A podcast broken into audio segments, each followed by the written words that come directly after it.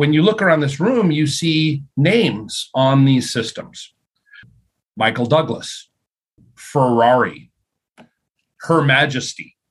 So, I mean, when I saw those, I was like, oh, I'm in the right spot here. Like, if, if they're making vinegar for the Queen of England, this is right where I want to be. And I tell you, when you put a 50 year balsamic over vanilla gelato, it'll change your life.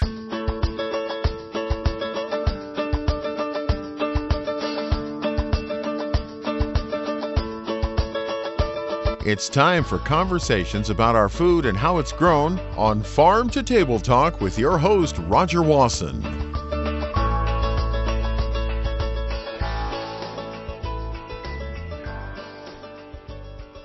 A long time ago, I put a bucket list together, and my bucket list was had a one generalization in it. It was that eat at a lot of great restaurants, and and I've succeeded. I'm sure there's plenty of them I haven't tried yet, but one I just recently revisited. It was a great restaurant, a great dining experience, and I thought, man, it's time for us on Farm to Table Talk to get back to a chef that is making all this magic happen.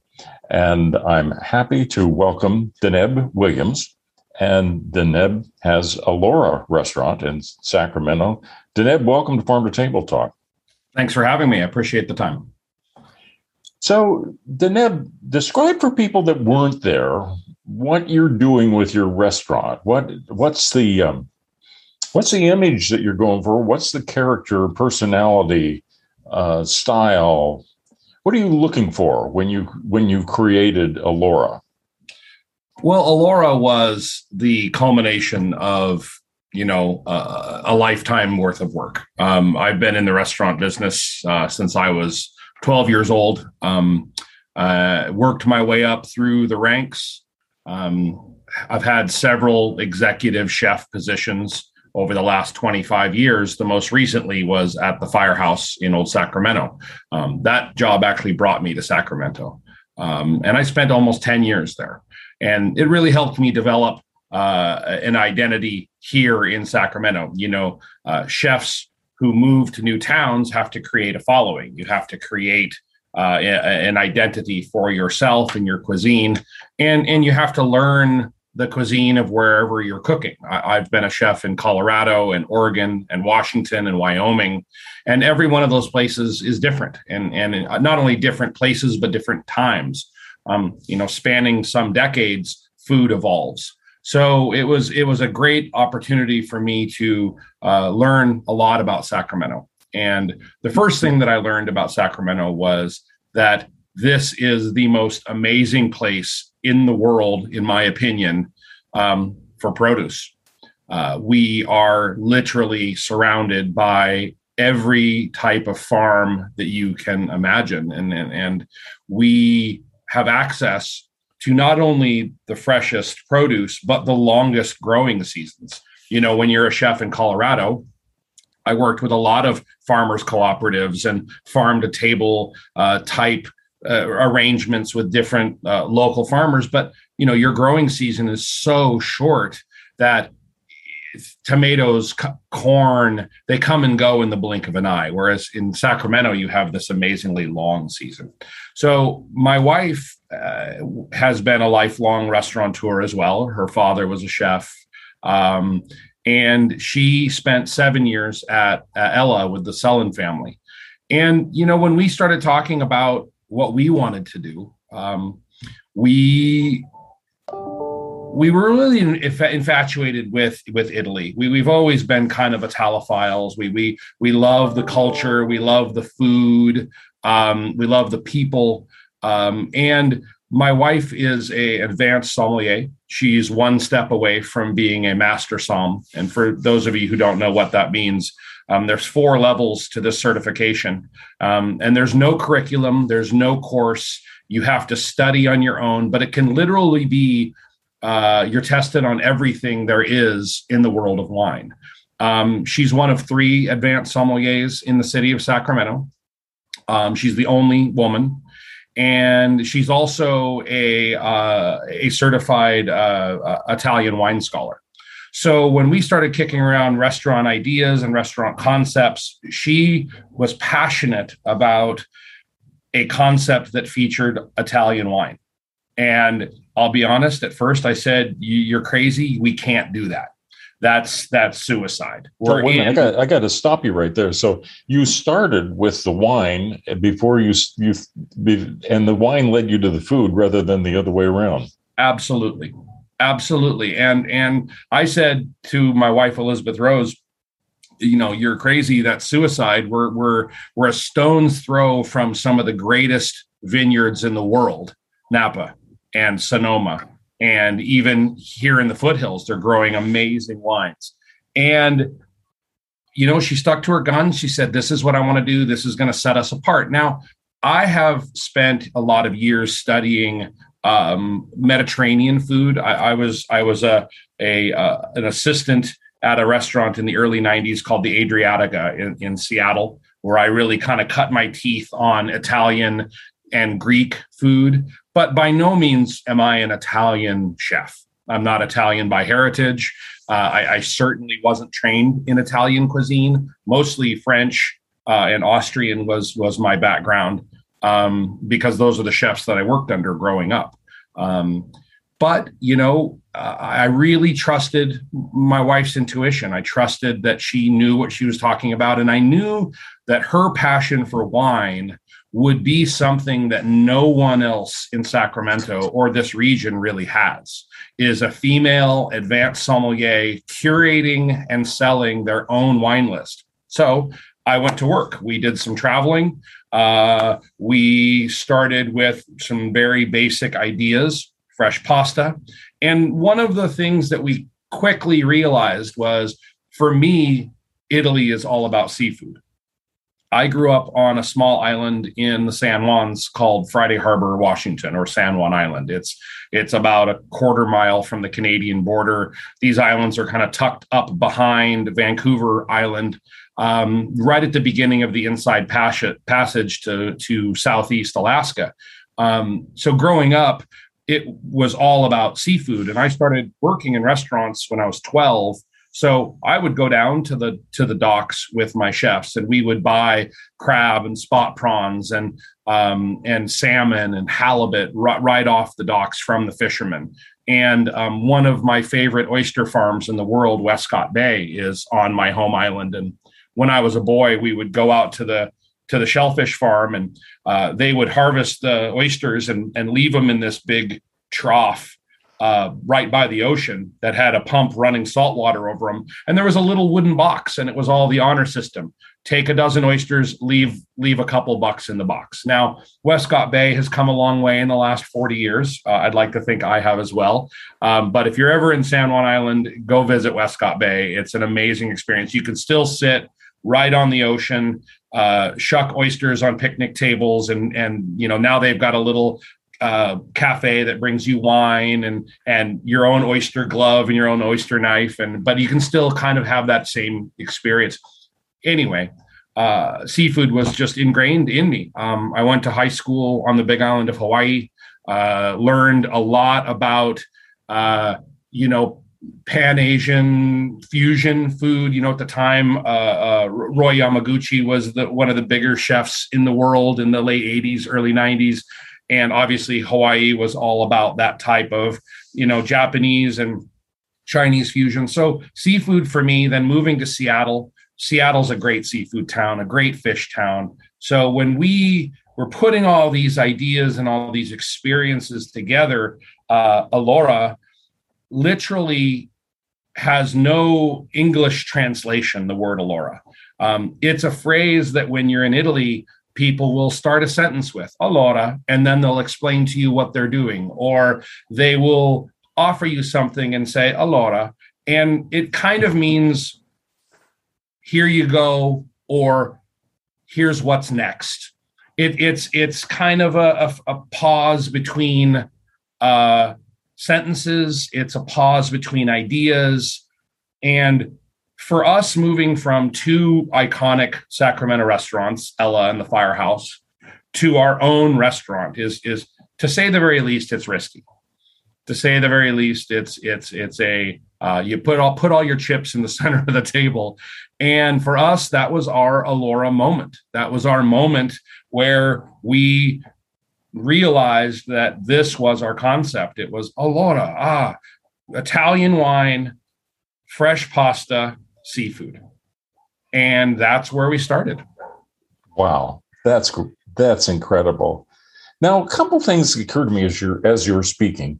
So, if you start with building kind of the menu and what you're going to stand for, and the you know the environment is is uh, is, is, just really really nice on the patio and and inside, and you can just uh, all about the restaurant feels feels great. But I want to go back to also being surrounded with the produce because you're saying that you know, I, it makes sense to me that you were in San Juan Island and Seattle and how much important the seafood was. But let's go back and talk a little bit about the fact that the produce being available here, um, as as much as it as it is. So when you decide you're going to open a shop, you're going to have your restaurant here. Um, how did you start shopping for talent, if you will, as far as those that are able to uh, produce uh, what you need and get you all the ingredients that meet your standards to be, um, I, you know, from here in the area? Well, I mean, a 10 year uh, run at the firehouse. Oh, okay, helped, helped sure. Amazingly. I mean, I, I, built all my contacts, um, you know, uh, and, and really, you know, the contacts find you. If you are doing the kind of food that we're doing, farmers are really discovering uh, in the last decade that that selling directly to the restaurants or you know so the more you could do that and, and i have to say produce express is an amazing resource i've never seen in any town anywhere a produce company and this started with jim mills. I, I don't know if you know jim but but mm-hmm. he, he and i worked together. He retired a few years ago and now with scott rose uh, they take ownership in being the liaison between the farmers and the and the, the chefs. And i will probably send scott two or three texts a week. Hey how much longer are we going to have apricots when do the peaches start hey when can i expect uh, persimmons. Hey, how much longer am I going to have Delta pears? And I mean these, and and you know, when you think about food in Sacramento, for me, my menus always start with produce. So I don't think about protein. I don't think about stylizing the dish. I don't even think about the starches. I always start with produce. So if I'm designing a menu right now, which I am, all of my thoughts are about fall squash, brassicas, alliums, all different types of uh, great leafy vegetables uh, persimmons, pomegranates, pears, um, and then obviously citrus is a huge part of what we do here as we go into winter time. Um, mushrooms, you know, uh, I don't know how how great the local mushrooms are going to be this year because of so many wildfires. Um, and so little rain. But you know, normally in a in a cycle this time of year, I I fall in love with chanterelle mushrooms again. I fall in love with hedgehogs and and black trumpets and hen of the woods. Uh, and so, you know, for me, I also extend my thoughts to Italy. Um, you know, I I I love truffles and we sell about a pound of truffles every three or four days at Allora. And so, one of the things that I love to do to interact with my guests is I go out to the table and I shave truffles tableside. Um, and right now, we're finishing up with the black summer truffles. Uh, we're getting ready to go into the most prized truffle of the year, which is the Alba uh, Piedmontese white truffle. And then we're going to go into the Burgundian uh, they call them Burgundian, but they're grown all throughout the south of France and Italy, um, all the way down to Umbria. Uh, the the winter black truffle, which is which is my personal favorite because um, not only is it a little bit more affordable than the white truffle, but I just love the aroma. I love the characteristics, and I love how, how I can play off of those perfume notes with other things. The, the truffles love porcini mushrooms. They love, uh, you know, different things like our carne cruda, or you know, one of the simplest dishes on our menu at Allora is risotto with uh, Parmesan, Parmesan, Parmesan. So we take the rinds of two-year aged Parmesan Reggiano and we make a broth with the rinds and that's what we cook the rice in. And then we, as we're cooking the rice to finish it, we finish it with uh, grated Parmesan, and then we make a Parmesan espuma or foam, and then a Parmesan tuile. So actually, it probably should be four Parmesans on the on the title, um, but that might be a little uh, a little much. But truffles with that dish, or truffles with the the tajarin, which is also one of our specialties at Allora. Tajarin is a Piedmontese style uh, tagliolini that's made with uh, uh, 90 grams of egg yolks per kilo of flour. And we take it one step further. We make it with duck eggs from Laughing Duck Farms. So, uh, Laughing Duck Farms is one of our farm partners. We buy uh, rabbits, uh, duck eggs, goat's milk, all different types of animal uh, products from them. So this tajarin is made with duck eggs. So naturally, I played on that duck element and I did duck confit, confit mushrooms, porcini cream, and then a tartufata gremolata over the top. And then if you shave truffles on that one, I mean lights out. It's it's it's one of and I never ever say this about food that I make, but it's it's it's as perfect a dish as, as, as I've probably ever made, just because um, the flavor profiles work so well together. There's nothing about it that I would change. Uh, you know, I I had your Parmesan, Parmesan, Parmesan risotto, and it was it was wonderful. I didn't get truffles on it. I think that's I got to come back and add the truffles now. Yeah, especially when the Alba whites happen. I mean, it's whew, it'll it'll light up the whole room. I mean, you can smell them from five feet away. You know, so, a couple quick couple quick things I want to reference. You know, yeah, yeah. we have we have listeners all over the world that listen to farm to farm to table talk. I have a I have a feeling that if you had to go drop down somewhere else, would you take a similar approach to try to identify what's your menu? I mean, we're lucky to have you right here in Sacramento, but I suspect that you would uh, if you were living in some other city anywhere in the world, that you would probably go at your menu and everything in the similar way of capitalizing what's available to you too. There's really no other way. And and listen, farm to table has been uh, popularized. It, it has been uh, brought into the the public uh, mindset, but this is the way we've always cooked.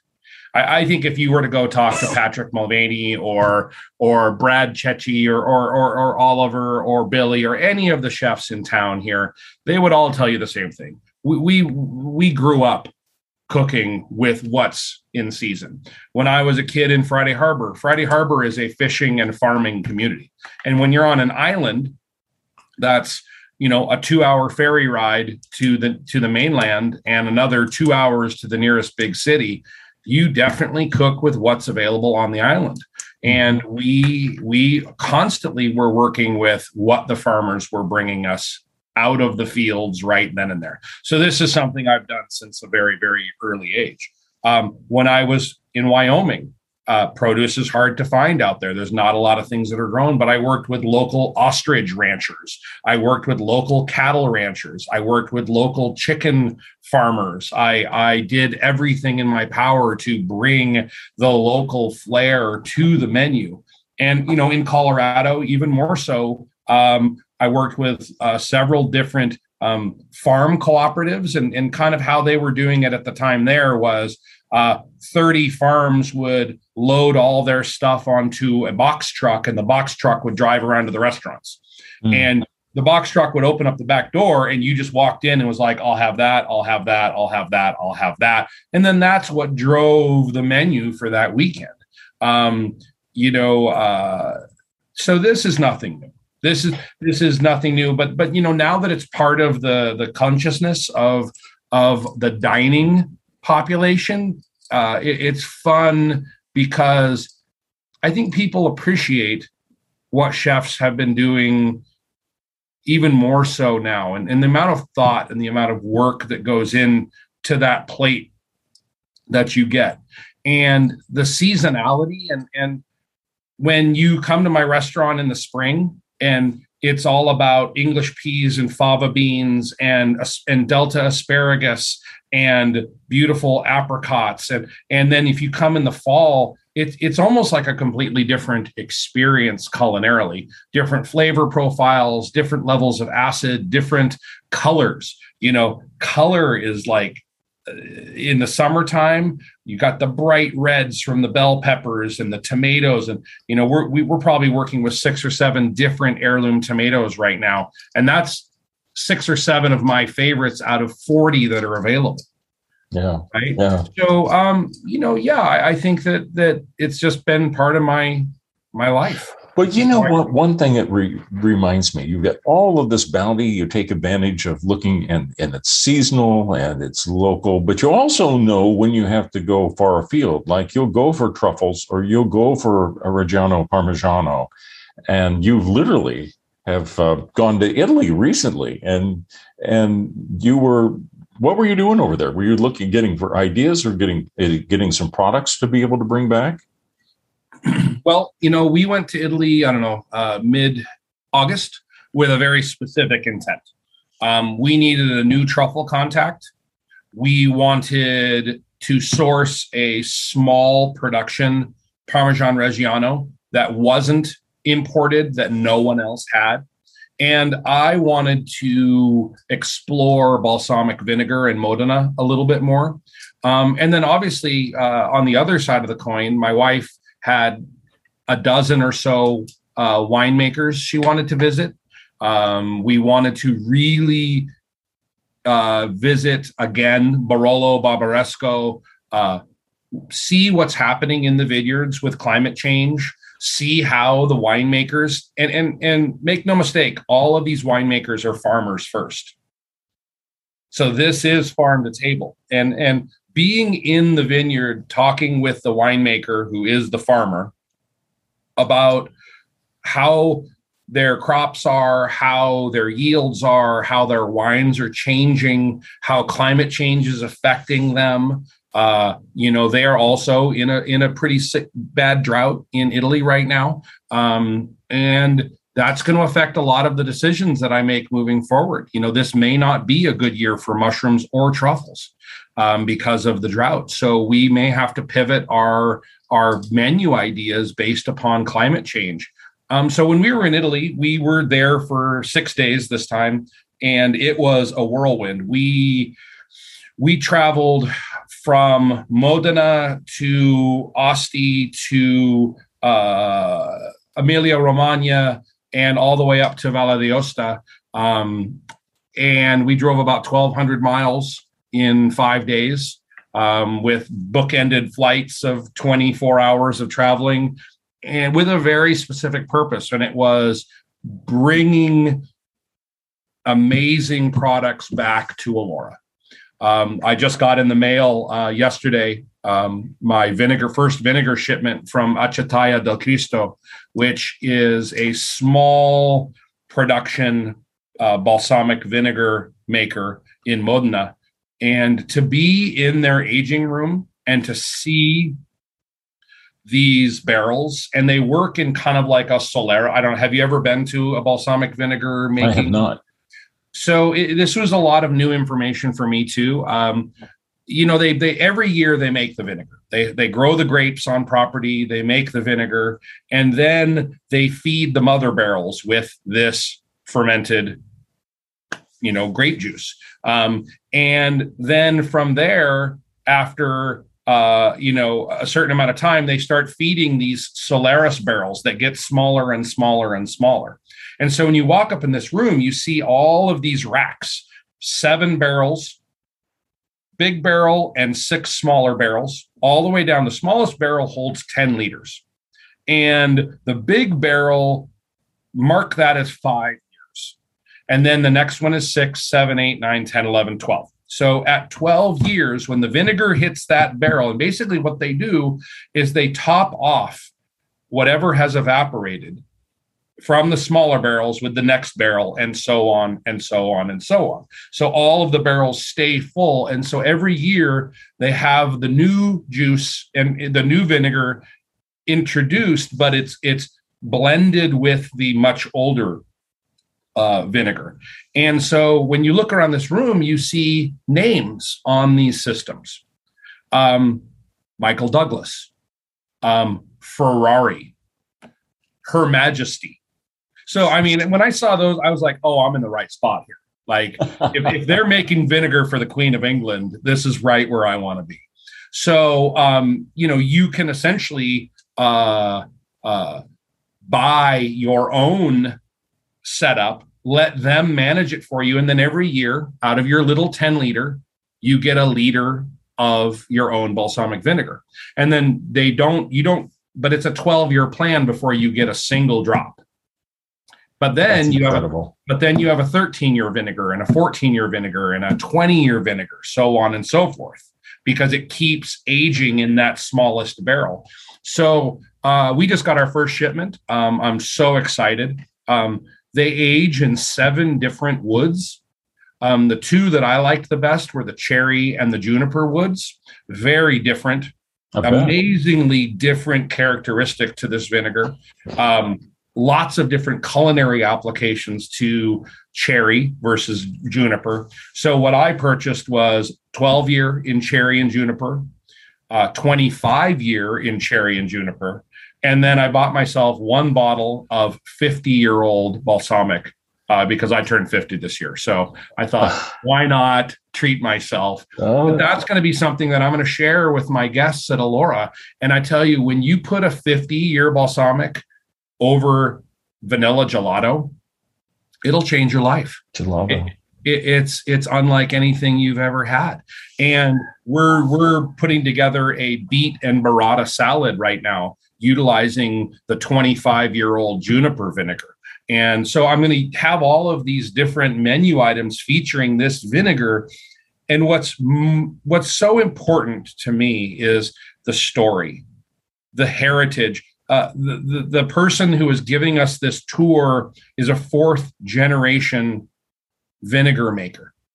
The, the thing that I love about Italy is the the the generational knowledge that they pass down everywhere you go, everyone you talk to. It is a family business. Every vineyard, every cheese shop, everyone, and and kids grow up. They go off to college or university and, and then a lot of them come home to help run the family business generation after generation. And all of that knowledge gets passed down and that's something we don't really have in the united states. And i guess uh, nostalgically I, I, feel drawn to that. Um, so we just got our first shipment of vinegar. I've got i've got a few wheels of i, I don't mean to you know uh, no, do you have any questions about that? Oh well no. I mean i i love this story but I, I, find myself thinking a couple things. One is I'm wondering if we're going to start have generations of it because we're it's more and more an alternative for people to come back and farm on a smaller scale. We've gone through about three or four decades of uh, people needing to be large scale um, farming operations to survive, and we're starting to see, uh, I think, maybe a generational look at more specialized farming of people that are doing local, people that are bringing in some of these heritage breeds of livestock that they're producing and uh, you know pasture raised this and that. And it's quite a bit more than than we've had for the last 40 50 years. So so maybe we'll reestablish some of those traditions that you that you see in italy. Um, you know i hope some, you're right. Yeah. yeah i hope you're right. I think that the united states is an uh, an adolescent country. We're very restless. We're very mobile. Whereas Italy is a far more uh, established, mature society that that wow. understands. They have a better sense of place. Um, I think that we need to protect our small farmers. I think, you know, not to get too political, but our our our our system of farming in this country has been broken for so long. Um, neonicotinoid Monsanto, dead soil, nitrate fertilizers, these things of the macro farm have destroyed so much of our terroir. We have to get back to basics. We need monoculture has to go. We have to get back into biodynamic farming. We have to get back into uh, family run farms that are protected by our society. We can't allow Monsanto to come in and sue a, a, farmer because a seed blew across the way and they're and they're growing their unlicensed you know crop on a uh organ you know an organic and and the whole organic thing has got to be simplified too it's too expensive to be uh certified as an organic farmer there's there's thousands of amazing farmers who are doing biodynamics who are doing all of the right things spraying no uh, neonicotinoid, I, I don't know if I'm pronouncing that right, poisons, but they're not certified organic because it's just too expensive. That's obscene. That that's a that's an affront to what the organic label was supposed to be about, which is informing the consumer that this was a different type of farming. This was a different type of food. Um, so you know, if you look at the EU and you look at some of the ways that they have protected their their local art, artisanal quality products, how they have banned poisons like Roundup, how they don't allow or very limited allowance for GMO crops, um, I think we have a path forward. I really do, and we just have to get the the big monoculture companies out of the way because that's the biggest threat to having the future that I think we want, that I definitely want for our farming communities, and subsequently for our local produce uh, production. That you know, make no mistake, you know, uh, Sacramento uh, makes produce for more than just Sacramento. We feed we feed the world, you know, in, yeah. in a lot of ways. And and so you know that's that's my soapbox on that. Um, so I, I hope that you're right. I hope that we see generational farming become a thing. Well, there's so much to ask you about, and and we're going to have to have another conversation to pull in the Parmigiano, and I want to I want to go out and experience truffles sometime too, like where they come from. you know, those those are all sound like really really interesting ventures. But one thing I want to circle back on, you know, you've got such good stories here and where you're sourcing and everything. The one thing that struck me is you have a you know your beautiful restaurant and the menu, but you don't really have uh, too much identity for an individual farm. Uh, and you you know, at least the night that I was there, there was a great description of what you had. It didn't it didn't say the source of it on the on the menu. Uh, I assume that's a conscious decision on your part that that you weren't identifying the farm of the source of the of the produce that was used. Well, you know, my menu is very clean. It's very modern. I don't like to over describe things. So, for example, risotto, Parmesan, Parmesan, Parmesan. Right. You right. know, um, you know, uh, carne cruda, tartufata, cured egg, capers. It, it, because I want something to be left to the imagination. And, mm-hmm. you know, I, I also think that part of the the theater of restaurants is the mystery. And obviously, if someone has a question about where a product is sourced, my staff is very very knowledgeable you know and a lot of times you know the farms change um, you know, we just, you know, at the end of the season, Twin Peaks ended their peaches, and we moved off to a, to another farm that was a little bit less local. Um, so I try and keep a list in the in the kitchen of here are the big picture local farms that we're using. But um, I think for the most part, that's an opportunity for my wait staff, for my front of house staff to interact with the guest. Sure. I have some of the most well trained service staff anywhere. They are incredibly knowledgeable about the wine, incredibly knowledgeable about all of the products, and we go through extensive training to keep them informed. So, um, you know, and then we also uh, on our website we do farm partners and we do different links to different places that we share with. Um, but when people come into Allora, I really just want them to relax. I want them sure. to forget about the world and and and just enjoy. Well, no, I uh, I wasn't being critical at all because it, it just is a choice. Because this, uh, you know, some do they identify certain, you know, restaurants, I mean farms in particular, and some some don't. And I think that you've got.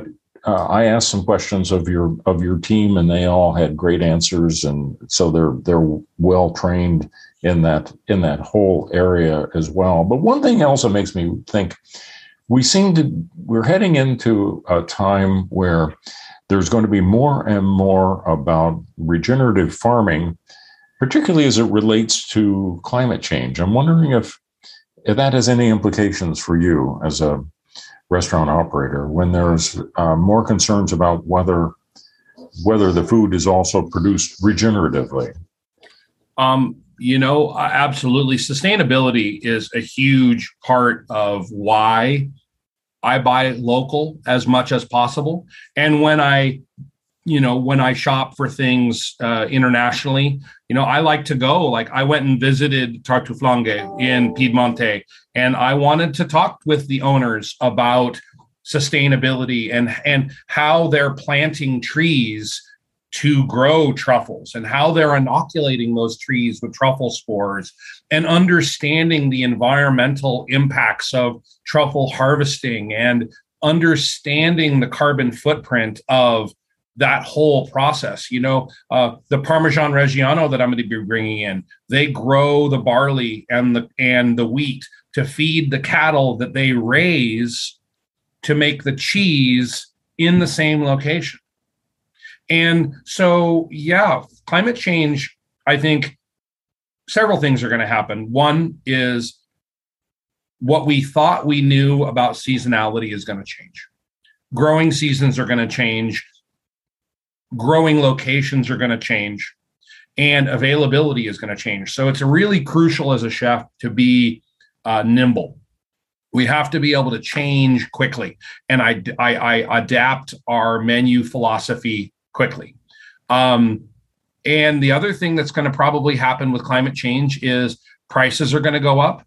Uh, we've seen massive inflation in the cost of goods over the last six months. Sometimes in, in, in many products that I have on the menu, prices have literally doubled. Now, my menu prices have not doubled. So, how do you, as a business owner, account for doubling prices in not one or two, but hundreds of menu product, uh, uh, items that you purchase without changing your menu prices egregiously. So we have to be creative and we have to think um, more sustainably and we have to be careful with portion control. I mean, I could go on and on for another hour about just the strategy of purchasing and menu design with with the impact of uh, global climate change and environmental change due to COVID. Well, I wish we could go on for another hour, but we need to wrap up. One thing I'm thinking, though, we didn't talk much about the proteins that you select. We did a little bit on the fish, but what what about the the livestock of of you know beef, pork, uh, lamb, rabbit, what have you? Uh, are you able to source what you need locally uh, that are producing the kind of livestock you want and the way that you want them raised? You know, I think we're we're not a big uh, animal protein restaurant, but you just you just hit a couple things that we do serve, and absolutely, you know, our rabbits come from Laughing Duck Farms, and we literally pick up the phone and we say we'd like six rabbits, and they go out and they slaughter six rabbits for us um, you know, uh, pork, you know, we've got a couple of different really great. I mean, Niman Ranch has been the gold standard for pork in this area for for a long, long time. But I also work with dealers um, uh, out of and Compart Duroc is, you know, so it's a tricky, tricky thing. And I think that the I get this question a lot. Where is your beef raised?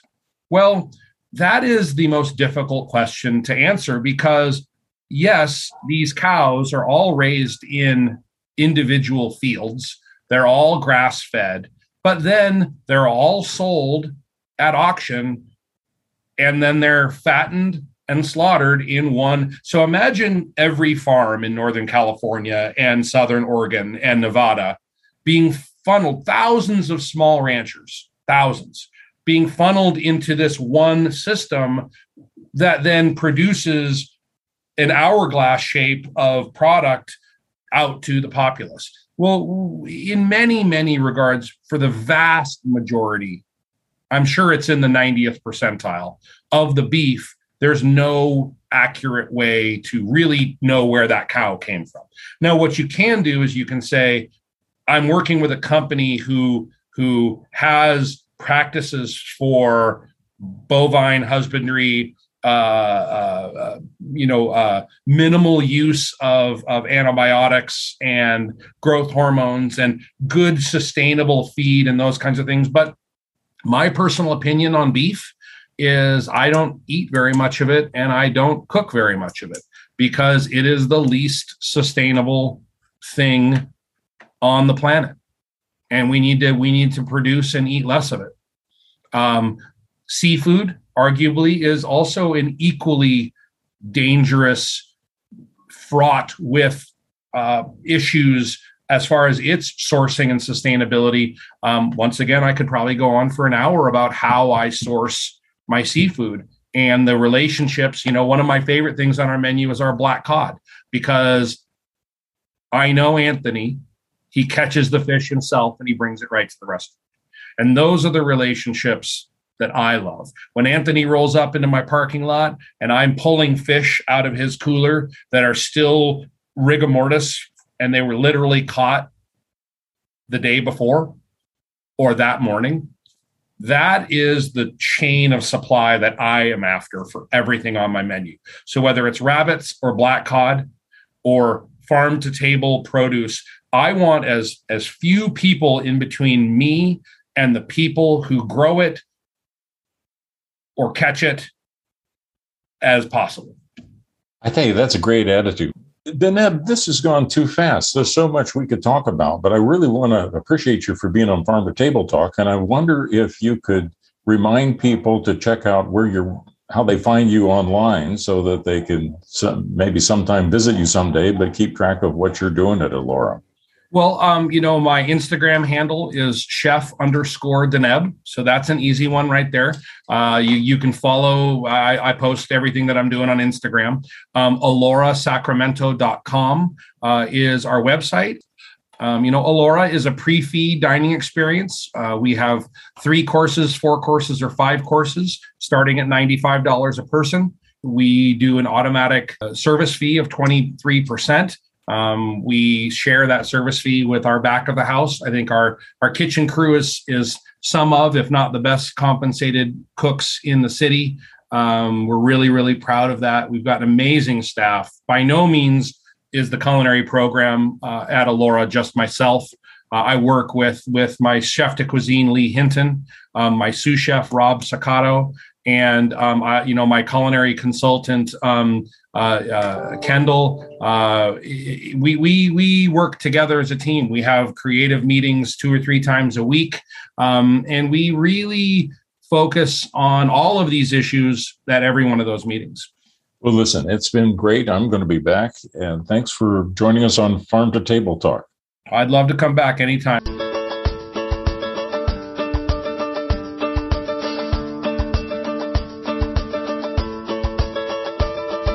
You've been listening to Farm to Table Talk with your host, Roger Wasson.